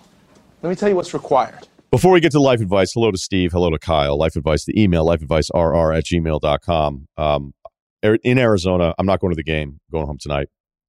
But I uh, was able to go over to Jeremy Scott Fitness, who we had on a life advice talking about Nice. fitness. He's here in Scottsdale. Yeah, it was it was sweet. I mean, I found his workout videos years ago. What I liked about him was like, hey, this guy doesn't seem like a raging dick while he's also a fitness guru. He seems like he's actually normal. He's cool. And so since he's come on, uh, a credit to the listeners here. A bunch of you actually reached out and I think used his app. Um, so you can look all that stuff up again. But I hit him up kind of last minute, was like, is there any way I can come to your gym and use it, work out? So he was like, no problem. So took uh, a car over there, did a you know nice little workout, and then I was looking at all these leaderboards, and it's all these different things like thousand meter row, five thousand meter row, the ten cal, the twenty cal, like a lot of stuff. I'm just I think you guys know me at this point. I'm not the most locked in cardio guy. and so I'm looking at it. Uh, there must have been 20 leaderboards up there, and Jeremy Scott was the leader on like 18 of the 20. And I don't think he's going to mind me sharing this because it was so revealing and it was, I thought it was fucking awesome. You know, the guy's ripped, he's jacked, he's strong as shit. Cool. Real cool guy, man. And so, I sound like such a loser right now. So, uh, hot. yeah, he's fucking hot too, Kyle. Great call. So, uh, yeah, actually, may edit this out. Beads Tell him, yeah. sweat. Yeah. He'd be like, "Did you do a Friday episode?" No, dude, we didn't. No, it got kind of weird, so decided to delete it. I don't know who makes his joggers, but dude. Uh, all right, gonna stop. Now it's getting fucking lame. Kidding. So I was like, wait, you have the record in like every one of these. He's like, well, there's a couple guys that have me in this one. Like he knew immediately. I was like, all right, okay. And I was like, what's is that? He goes, yeah, the 5,000 meter row. He's like, that's just pain. He's like, something's wrong with you if you're doing some of these numbers. And he wasn't doing it even remotely to like compliment himself. He was doing it a way that was like, yeah, if you're getting some of these numbers, and he was pointing to some other guys, he's like, oh, there's this other guy who does this and whatever. He's like, to row. And I don't know how many people have tried to do like the row sprint. Like I've tried to do a couple of those just to see how it would go, and it sucks. It's so bad. It's so painful, and you're immediately like, especially when you don't do it, you're like, this is gonna be the worst. So he was like, do you want to do the 10 cal? So what you do is you get on the assault bike and you pedal and pull the levers. You go as hard as you can until you burn 10 calories to see how long it takes. he goes, Yeah, you're going to do the 10 cal. We'll see how it goes. And I was like, I don't know. I was like, I don't really do any of this stuff. He's like, No, you just have to go crazy until you burn 10 calories. He's like, It doesn't, you know, I was like, What's the record? He's like, I have the record. It's eight seconds. Damn. anyway, uh, I did it. My back is hurt for two days. Uh, 11 seconds is not that great. I did make the leaderboard, It's but I, I not. think that All right. I don't. I don't think it is. Uh, he he put me up on the leaderboard. I appreciate it. Now it sounds like I'm telling the story because I ended up on the leaderboard. I'm just telling you. It I does. don't think. I know that's it. That you keep, you keep me on the straight and narrow here, Kyle. I'm telling you because some people had actually followed up. I can't believe they did. But I want to tell you about the experience. I don't think uh, 11 seconds is all that great. So there you go. What do you think gonna- Kyle and I would do? Like, how do you think we would do in the 10 cal? I don't I don't think you do I- 11 Would, seconds. would, would I crack 20? if you're in worse shape, do you do you burn calories faster? That's what I thought it was. There's something Oh, to like that. being being heavier. You have an advantage on some of these calorie burn things. Again, this is all new to me. It was being explained to me this week. But uh now I want to see if I can like break 10. Now I'm going to try to start like, okay, this is but it's you just go batshit. Like you and there's no you know, whatever it is, it's it's it's go as hard as you possibly can. Wait, so explain the the contraption. You're biking and rowing though? Like, I don't get it. No, no, it's a, it's a bike, but the pedal, or excuse me, but the arms sort of. So it's like an yeah, elliptical bike thing? yeah, yeah. I mean, I feel like we're not doing the best uh best job ever describing this, but yeah, it's just there's the bikes. You know how like there's the bikes that also have the handles that that move in. Yeah. You know, they're not free; Okay. they're fixed, I'm but looking at it right now. they Yep. move. Right. All right. So there you go. I'm Little interested. fitness story for you. Congrats Okay. on 11, dude. That sounds great. Yes. Fuck Were you last? who, who else is on? Like, was there were there people below you? Uh, I was pretty much close to last, so I don't know. Maybe he. But you weren't last maybe- though. No, I wasn't, but I was. Sounds like a win to me. I really didn't want to tell the story to make it sound like I was proud of the 11 seconds. I just was telling the story. And so now we'll move on. But we'll break 10 here soon. All right, moving on. All right, Jim, we got a gym life advice. Perfect segue. 25 years old. This is good. This is a good choice, Kyle. 25, 6'4, 190. Got some length, not huge, uh, which plays into this. That's why we're pointing this out. I think 6'4, 190 is great. You're doing great, man. Um, it's a bit long, but I feel like the details are important. Always been very scrawny, but in the past 12 ish months have gotten back into the gym, which has shockingly helped quite a bit. Some sarcasm there. All right. Yeah. 64190 is great. My dilemma relates to the gym experience. Since moving to a new city, I've gone to a very cheap gym right down the street. It's owned by a couple former bodybuilders, and many of the clientele of the gym seem like they're also uh, guys that compete. While I usually stand out a bit for being pretty skinny at this gym, I've never had any issues in the past and almost always found people at this gym to be quite friendly and helpful. The issue arose a few weeks ago. I was on the chest press machine. I was in the middle of my first set when I noticed a guy across me seemingly pointing his phone up at me. I figured it was a weird angle and just continued my set. But in the middle of my second set, I noticed his phone go up again. He was seated right in front of a mirror, and I saw in the mirror that he was clearly taking a Snapchat video of me. Maybe it was making fun of my form. Not sure how I could have fucked it up on a machine, though. And I played college sports, so I'm pretty confident in my form. But it seemed like in the video he was zooming into my legs. That's not cool. Ugh. While I normally uh, I'm very reserved, especially in the gym, this obviously pissed me off, and I loudly yelled, "quote Hey, buddy, are you getting a good shot in of me?" He bumbled through some words, saying he wasn't taking a video, then went to a different bench. The interaction was clearly awkward and tense, and a lot of people heard it.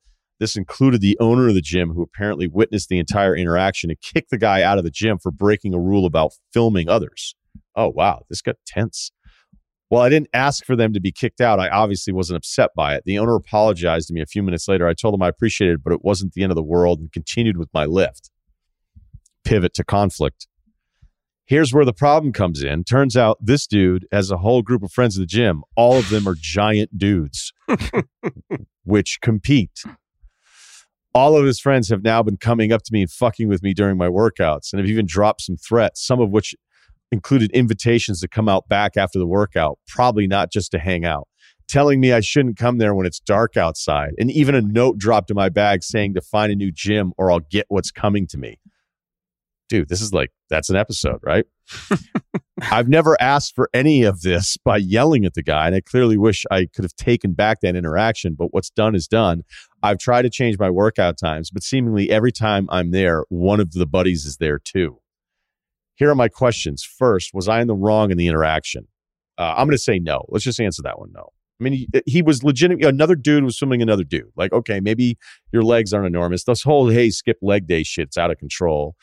Uh, I think that's fucking lame. I, look, I I think it's so lame. I've had people video me in the gym, and you're just like, what are you fucking doing? It's like, oh, I really like the NBA today. I've been hanging with you since SVP and Russillo. I'm like, all right, well, that's that's not working in your favor right now. Um, the guy says, I'm certainly not a yeller, but when I saw I was being filmed, I got hot headed and lost my bearings for a second. Secondly, what's my move here? Be stubborn and stay in this gym? I've paid through the end of July already. Or do I eat the cost and go to a more expensive gym down the road from me? It would probably be an extra $60 a month. On top of that, I would lose uh, what I would lose from wasting the membership through July. All right. So 60 more bucks a month and eating a membership for another four plus months. I don't think talking to the gym owner is an option, as that would certainly end in me getting my ass beat. What do you guys think? Uh, all right. So we covered the filming part. Like, you're not wrong. I mean, I guess you could handle a little bit better, but usually when you're like, wait, are you really doing this to me? There's not like a real reserved, let me sit back and Yeah. handle this, whatever. Okay. Yeah, what other way are you going to do that? There is no other way. Yeah. Hey, pull the bud. guy, pull the guy But- aside afterwards and be like, "Can I check your phone?" No. No. Hey, I like know your that doesn't shorts, but I saw you Yeah. videotaping me. Uh, you're kind of fucked. All right. So let's just start there. Um, you're in the right, but you're kind of fucked. The owner, you said you can't talk to the owner. If this is a cost thing, just go up to him and be like, hey, look, I don't want to be a bitch about this, but it's this isn't going to work. He's their friend. Um, I'm not going to get into everything here because again, I don't want to feel like I'm snitching. But how about you just pay me back the next four months and then I go somewhere else? So if it's a cost thing, maybe that's part of the solution. I mean, we could sit here and pretend like the best move ever would be for you to confront like a couple of the guys at the same time and be like, hey, look, I get it. You guys are big, badass dudes. and your friend who shouldn't have been filming me, which all of you guys understand. Nobody, none of you would actually, some of those dudes might like being filmed, but you get the point. Like it's an invasion of privacy. It's fucking uncool. We all know that it's uncool. It's not something you're supposed to do at a gym. Um, and he was wrong. I didn't want him to get thrown out. I didn't think that's cool, but we all get it. Like, all right, you guys could all kick my ass. Like, I don't want to not come here anymore. There's a chance that they would maybe respect that and just be like, fine, but they're still all going to not like you. So it's not going to be the greatest time you've ever had in the workout. I also define that as a slim chance because I think these dudes, knowing kind of how they operate and in bulk, not a pun, that they're just going to be like, fuck you. you know, like our friend got kicked out. This is our gym. Now he can't come here. Like, we don't care that you're right. We don't care that you were man enough to address us about it. We don't care about any of those things. There's just like six of us and you're a fucking clown. And those are the rules. So I don't know. I would I would go to the owner if it's a cost thing. I just think you're gonna have a miserable time. Like the gym shouldn't be something where well, plenty of people have anxiety going to it, but like you know, think about the things you're trying to get better at, whether you're like, oh, you know, it's like almost a golf thing. We're like, oh, I want to get better at golfing. And it's like, man, I suck. I'm like, well, are you like that first tee shot? How do you feel? You're like, I hate it because it doesn't work all the time. And then it's like, okay, well, you're not even, you're having a worse time doing this than not doing it. And that's what I fear here for you is that you're, every time you go to this gym, you're going to be walking with a bag, you're going to be scanning the place. I wonder who's here oh shit, that guy's here. Okay, well maybe I'll change up my routine because he's over there today. Like, is it really worth the sixty bucks a month? Um, it wouldn't be, I think, to a lot of people, but there may be a way to recoup some of the money if you went to the owner and just said, look, I just I'm not going to work out here anymore. It's pretty clear.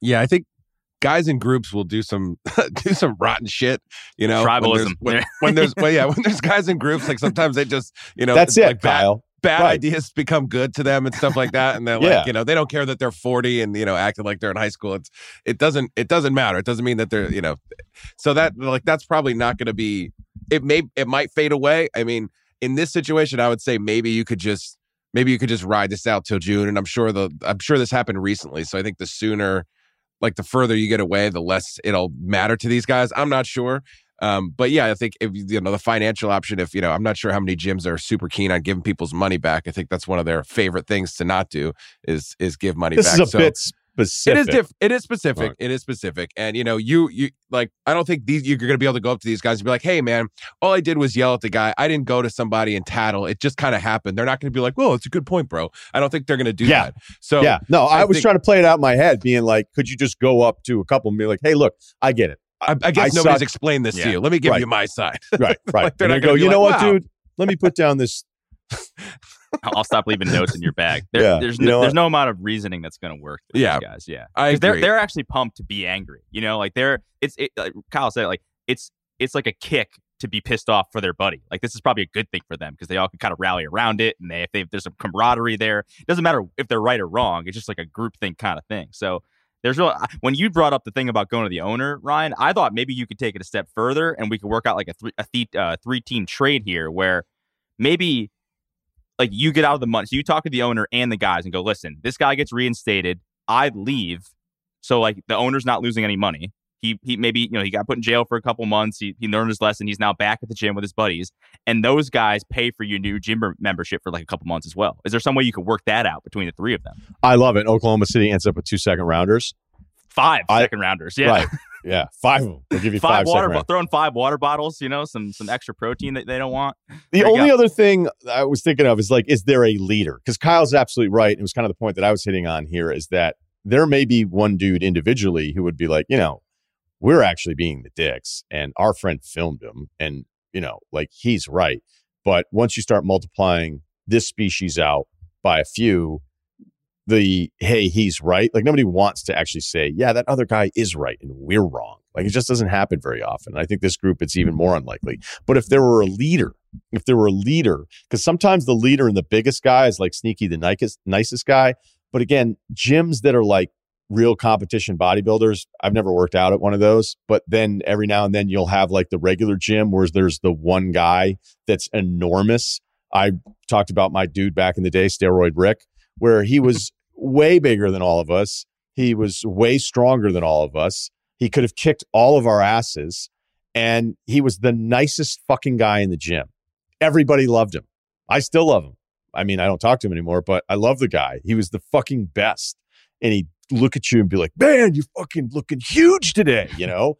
or he'd go up to somebody else and be like, you know, and he just was on it, you know? He's just a life in the gym. But he was our big guy. And, I, but in this dynamic, I don't think, like, I think that guy's always psyched because he knows he's just bigger and stronger than everybody else. Like, the normal gyms always seem to have one steroid Rick, and he's usually always the happiest guy there because he's he's the most dominant dude. Um, in this case, I, I feel like this gym doesn't really doesn't really fly. Yeah, they're just gonna talk shit. They're to talk shit about you all the time. They're like, "Oh, the swimmer body guys here again."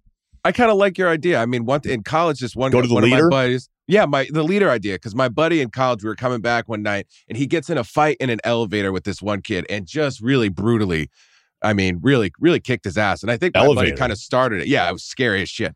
Um, Some real so Jason then- Statham shit. so right then, there. so apparently, gets turns out this guy knows everybody. The guy who gets his ass kicked knows everybody. He's he's like really tight with one of these frats, and and like now like the police are kind of involved. Not really. There's descriptions of him and me, even though I didn't find anybody. It's all over campus. He lay low Oh for like God. a month. He lay low you were for like caught a up month. in it.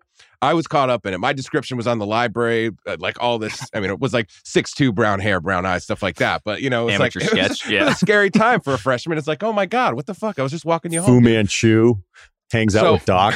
so I so I go um, to one of the dudes. He's really tight with this frat. I go to one of the dudes high up that I kind of know, and I was like, "Hey, man, we really got to work this out." My buddy's in hiding. He hasn't gone to class for a month. Like, you know, he's he's really afraid of what what's going to happen. And this guy brokered a thing where the the dude that got his ass kicked was like, "Hey, man, you know."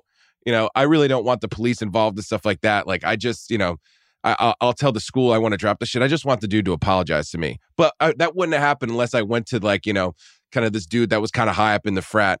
And it was an uncomfortable month because the dudes in the frat were like, "Where's your fucking buddy, bro? Where's your buddy at, buddy?" And he was, you know, he was really like, you know, sleeping on some girl's couch, like, you know, not showing his face. you know, I saw him and he, he's Yeah, like a guy the was in the numbers- hole for a month. But uh, it- my point was going to this guy who like kind of brokered a little thing, and it turned out it all ended up okay. It didn't have to be a shitty rest of the year. He was just like, "Hey, this guy really just wants an apology. Like, Can we get you guys? Can we get these guys in a room together?" And it worked. So I I agree with like you know the finding the leader thing could could could make things better. But even if you went to the owner and said, "Look, this is what I want to do. We got to fix this," and then the owner was like, "All right, we'll get the leader in here, and we'll work it all out," they're still going to motherfuck you all the time. Yeah, totally. like there's there's no version of this where it's it's Yeah, you have to leave. again. Yeah, I don't. Yeah, I, but I, just I like it gets when you brought up you brought up the fraternity numbers thing because that was another thing. Like I, looking back retroactively, like you just thought you were tougher in these numbers, and then you were sort of like making sure you look tougher in comparison to the other guys, and you know you're just like you're from the fucking vineyard and you went to Choate, like just because there's six of you, like nobody's afraid. Like Where'd he go? po- No, I'm just talking Kidding. about myself. I'm making fun of. I was bringing what, back a show joke from months ago. Yeah, Oh, well done, Kyle. thanks. Forgot about that one. Okay, we'll get to the next one. Does college kind of suck? Uh, this one's a little heavy, but I, I think it's uh, an important one. So 6'2", 185. I mean, look, it's not bad. You're not going to be depressed. We're not going to do that to you on a Friday. Um, goes to a small school. I'm not going to name it. I like college, or excuse me, I feel like college. So that would be weird. Does college suck? And then the first line is, I like college. He says this to to correct that. I feel like college might be passing me by. I'm a junior small private school. I don't fit in super well to any of my friends groups, but can talk and have a casual friendship with almost anyone uh, and do that with a lot of people. I have a lot of other passions, but I probably love sports the most, but just don't click with most of the guys. I've found uh, that I I feel like share that interest. Uh, the ones I am friends with follow them much more casually to the point where I limit what I say a lot when I do watch games with them. Therefore, live in a house where I'm the only one who really cares. Uh, they're good guys, but I can't help but feel like I'm the weird one in my own home for watching games all the time, putting down a few bets when I'm free. And although it sounds stupid now, I don't really have an outlet for something that kind of was what I cared about uh, through most of my life back home. So you're more into the games. You're sitting around with your roommates. You're more into it than the rest of them. All right. The other thing about me is I'm never free. I double major in biology and Spanish, two intensive programs, uh, but more than that, I'm just way overextended right now. Anybody that I knew had any biology courses, I think there was one guy that we knew that was trying to be like a PT guy. We didn't see him for like a year. So uh, that's not rare. I have a girlfriend. All right. Well, you should be happy about that. Congrats. Uh, two two on campus jobs. I'm in the thick of summer applications. Once that is over, we'll have to start studying for medical school entrance exams. Um, I constantly feel imposter syndrome despite holding down all of these things well on the surface, racking up executive positions and honor societies, having extremely good GPA, 3.97, and probably on my way to do whatever it is that I really want to do while I can't seem to actually find a social life here that makes me happy. Except my girlfriend, she's awesome. We've been together for about four years now. So here's the dilemma. I'm wondering how much I'm in my own head about this deep down. Some of my friends are failing in school, but seem so much happier than me, and some seem way more depressed than I am. However, I seem to be the only one who succeeds in almost anything I try academically that just isn't happy socially.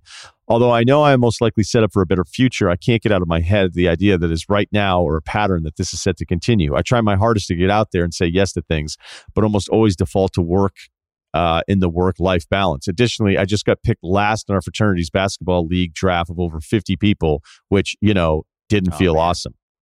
You were the 50th pick out of 50 guys. Yeah, that's not going to, nobody's going to be like, hey, remember that? That, that was fun. All right, so he's got questions. What have you found to be a successful balance socially given your common anecdotes about prioritizing work over life?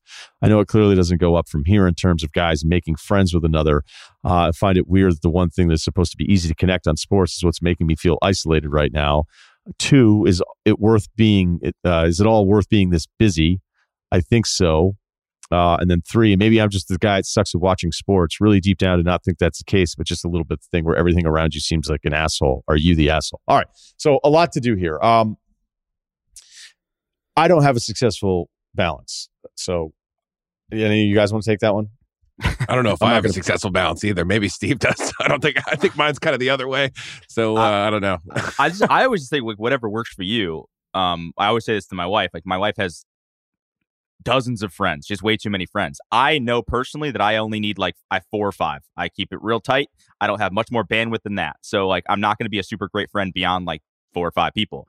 Um, but those four or five are like pretty core dudes, and like most of the stuff that we talk about is betting and sports, and it's that's about it. So um I don't know. The email or he, it's it's a little bit weird to me because like it does feel like the first thing that you do at college is like, all right, hey, what team do you like for the most? But no matter what college you go to, sports is the kind of the first thing that dudes bond on. Not even in just school, but in life. Like when you go to a job, it's like, hey, I'm an Eagles fan. All right, yeah, man, I'm a Cowboys fan. There you go. So I wonder if you're just like, are you a little bit too intense as a sports fan? Like, are you? I don't know. Like, I, I That's the third thing, though. So, Rudy, I want to I want to clear that up, and I'll give it back to you here in a sec. But when he says like, you know, am I just the guy who sucks at watching sports? I really Yeah. deep down do not think this is the case. But it's a little bit of the thing where if everyone around you seems like the asshole, are you the asshole? Like, yeah, that I'm asking you, Rudy. Like, does it sound like he's admitting?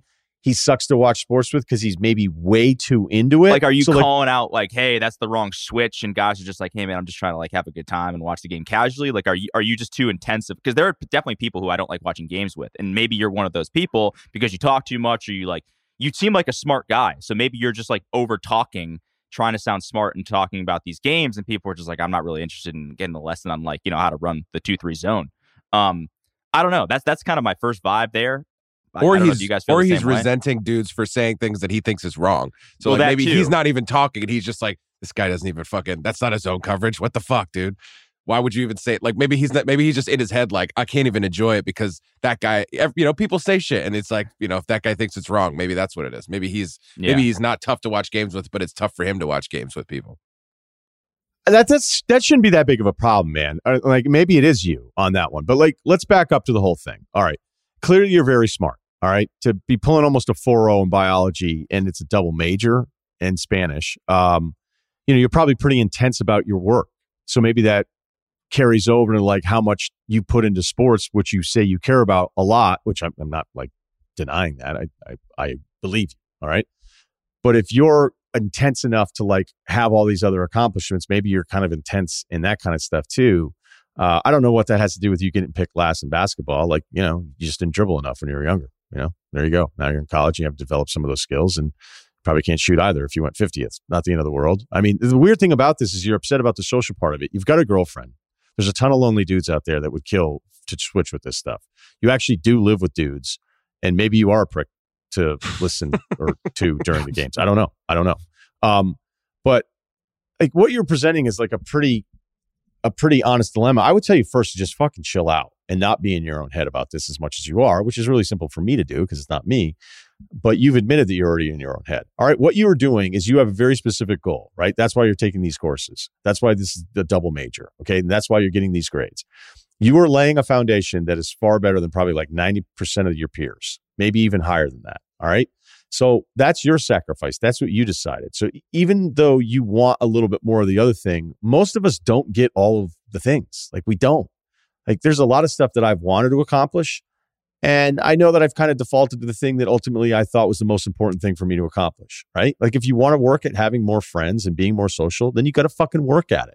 You know, if you're not dating anybody and nobody's dated you, then you've got to figure it out, kind of understand what your limitations are as a partner for somebody else, but put some fucking work into it, you know? And I'll tell myself, like, oh, I'm going to start doing this, or I'll do this. And then like two months go by, I'm like, yeah, you, you think you do want to do that, but deep down, you don't want to do it enough. You don't care about it enough. You're not putting any extra resources or any effort into it. And you're defaulting back to the stuff that you normally do because deep down, the stuff that you normally do is either what you're more comfortable with or what you still think is more important. So you made a decision at a very young age, which I think is commendable, that you knew what was important for you to have the life that you're going to have the rest of the way. But now you're kind of facing it going, wait, I should be screwing around and fucking up and getting into trouble. Like, again, I'm not saying like doing bad things, but doing the shit college guys do, knowing that that opportunity is not going to be there. And I'm telling you, that's why whenever anybody's like 29 or so going, I'm living with my buddies, but I'm not sure. And I'm like, just fucking milk it. Milk it until you hate it because there's going to be a time where it's never an option. So you're starting to get into your own head at way too young of an age of wondering, like, oh, will I regret this in my 30s? Will I regret it in my 40s? You might, but are you going to regret it from your fucking beach house? You know, like that's, that's, yeah, or a boat, right? so I don't, you know, there's there's no perfect formula for all of this stuff. Like if you want to be good time, eh, have a ton of friends, guys. You want your grades to be worse. You want to take easier courses. Do you not want to have a girlfriend? It sounds like you need the two jobs. So how nice is it going to be when you kick ass in school and have your choice of options afterwards, and you're actually getting like real money earlier than other people might? So you know the job part of it is a necessity right now. The girlfriend part of it is a necessity. I just don't think you have it that bad. And I think you're probably so accomplished in all these other things that you're holding yourself to this really high standard in that you're holding yourself to probably too high of a standard on some of the social stuff. And you need to, you know, I'll tell you, whether it's meeting a girl or, or just becoming buddies with other guys, it doesn't happen when you're not relaxing about it. right? right. It's, it's, it's like, you know what I should do? Get my own head, be super intense and fucking weird. And then I'm going to start meeting people and everybody's going to like me. That doesn't happen. All right. It's usually like, all right, maybe I can fucking find it. Can you can you find a way with your very limited free time? Can you find a way to do something? Again, you're in a fraternity. I guess you know. Maybe it's an academic some, fraternity. I don't know. Well, I, yeah, I, that's what I'm, I'm trying to figure out. Like, how many friends do you have in it? Like, can you do something that doesn't seem a bit like dad showing up in the basement to his high school kids like hey what are you guys doing down here but can you find a way to push yourself do you even have the time to push yourself to be like I need to work on building some of these relationships, but let it happen. You know, let it happen without some predetermined thing because a lot of the stuff that you've done is very predetermined. You probably have a plan for fucking everything. And all this is executed really well. Friendships, relationships, that stuff happens way more organically despite you having to find a way to put time into it that seems, like I said, organic or natural. Yeah, I think I think the simply put for our guys, like you're not a coaster.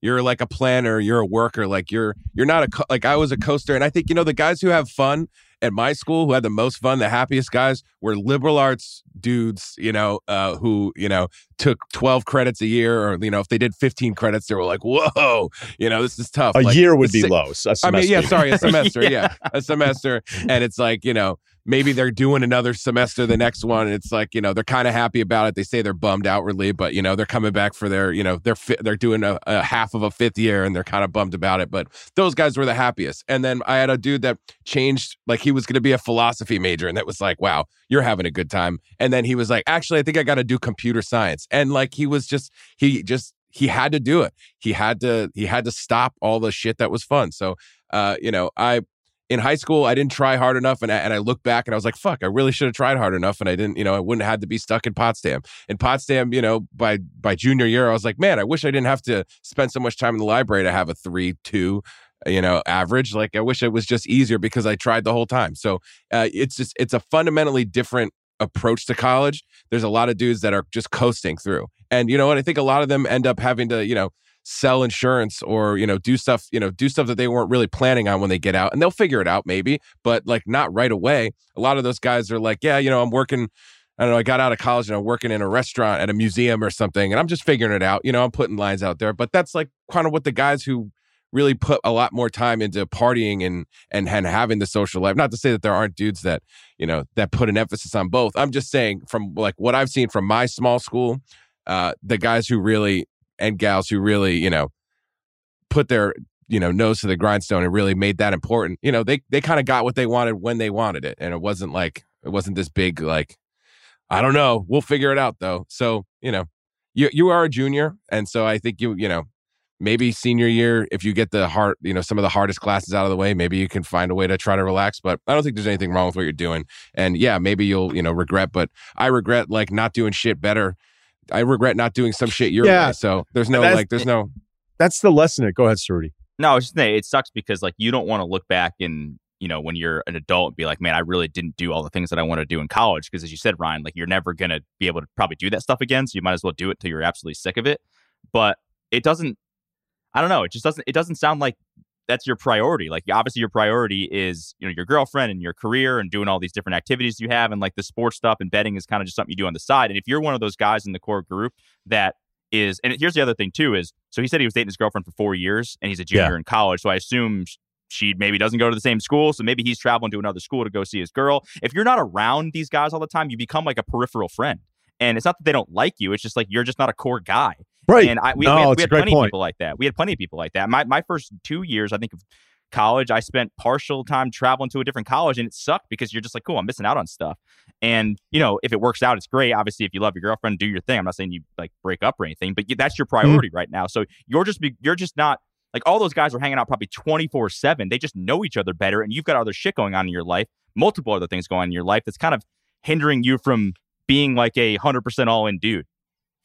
I think this guy likes exactly the path he's on, but wants it all. And we all want it all. So there's nothing wrong with that. But you decided that you wanted to go to med school.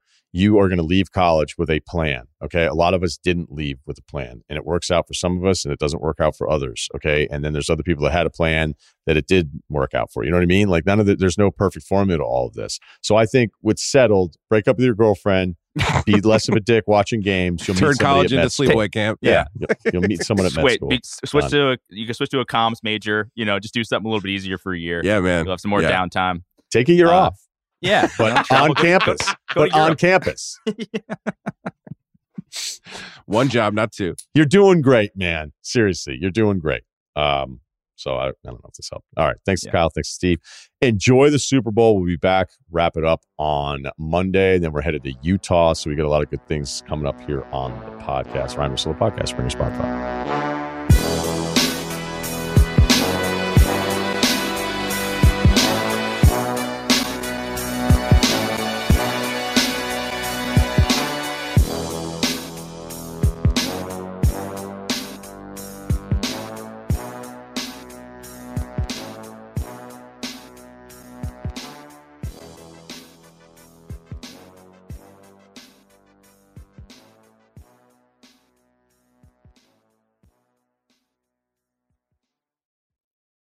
This episode is brought to you by 20th Century Studios' Kingdom of the Planet of the Apes. As a ruthless king builds his empire at the expense of the remaining human race, a young ape will fight for the future of apes and humans alike.